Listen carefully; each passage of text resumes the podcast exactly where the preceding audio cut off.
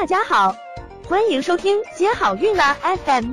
如果你正在准备孕育宝宝，却不知道怎么科学备孕，或者正和试管婴儿打交道，都可以来听听我们的好运大咖说。大咖说什么？说说怎么轻松接好运。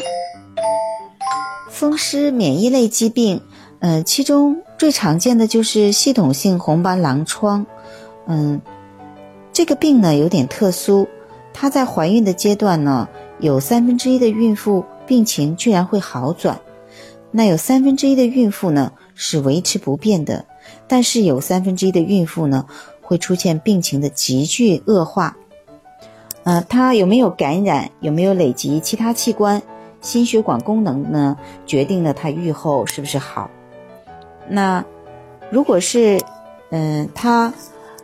处于静止期至少六个月，嗯，没有尿蛋白和肾功能不全的活动性肾脏受累，嗯，或者并发先兆子痫不继续发展，嗯，没有抗磷脂抗体活性证据，如果它符合以下四条的呢，可以考虑妊娠。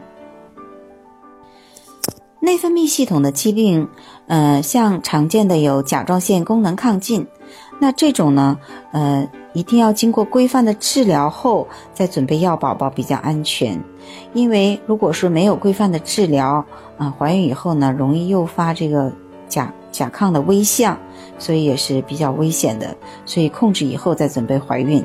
那甲状腺功能减退呢？那这种嗯，一般来说补充药物以后，激素稳定了就可以嗯要宝宝了。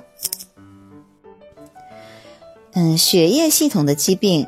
嗯，比如说贫血，如果说呃夫妻都有地中海贫血，那有机会生育重度地贫的宝宝，可以考虑嗯做 PGD 来做三代试管来排除。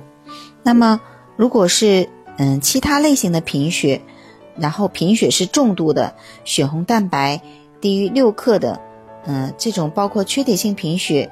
巨幼细胞性贫血，嗯，再生障碍性贫血等等，这些呢就要纠正贫血后，嗯，再要宝宝。还有就是血小板减少，那血小板，嗯，如果是低于五十乘以十的九次方每升的这种呢，要治疗后考虑再要宝宝，因为，嗯，如果说太低，那你怀孕的时候容易出血，那对妈妈来说也是很危险的。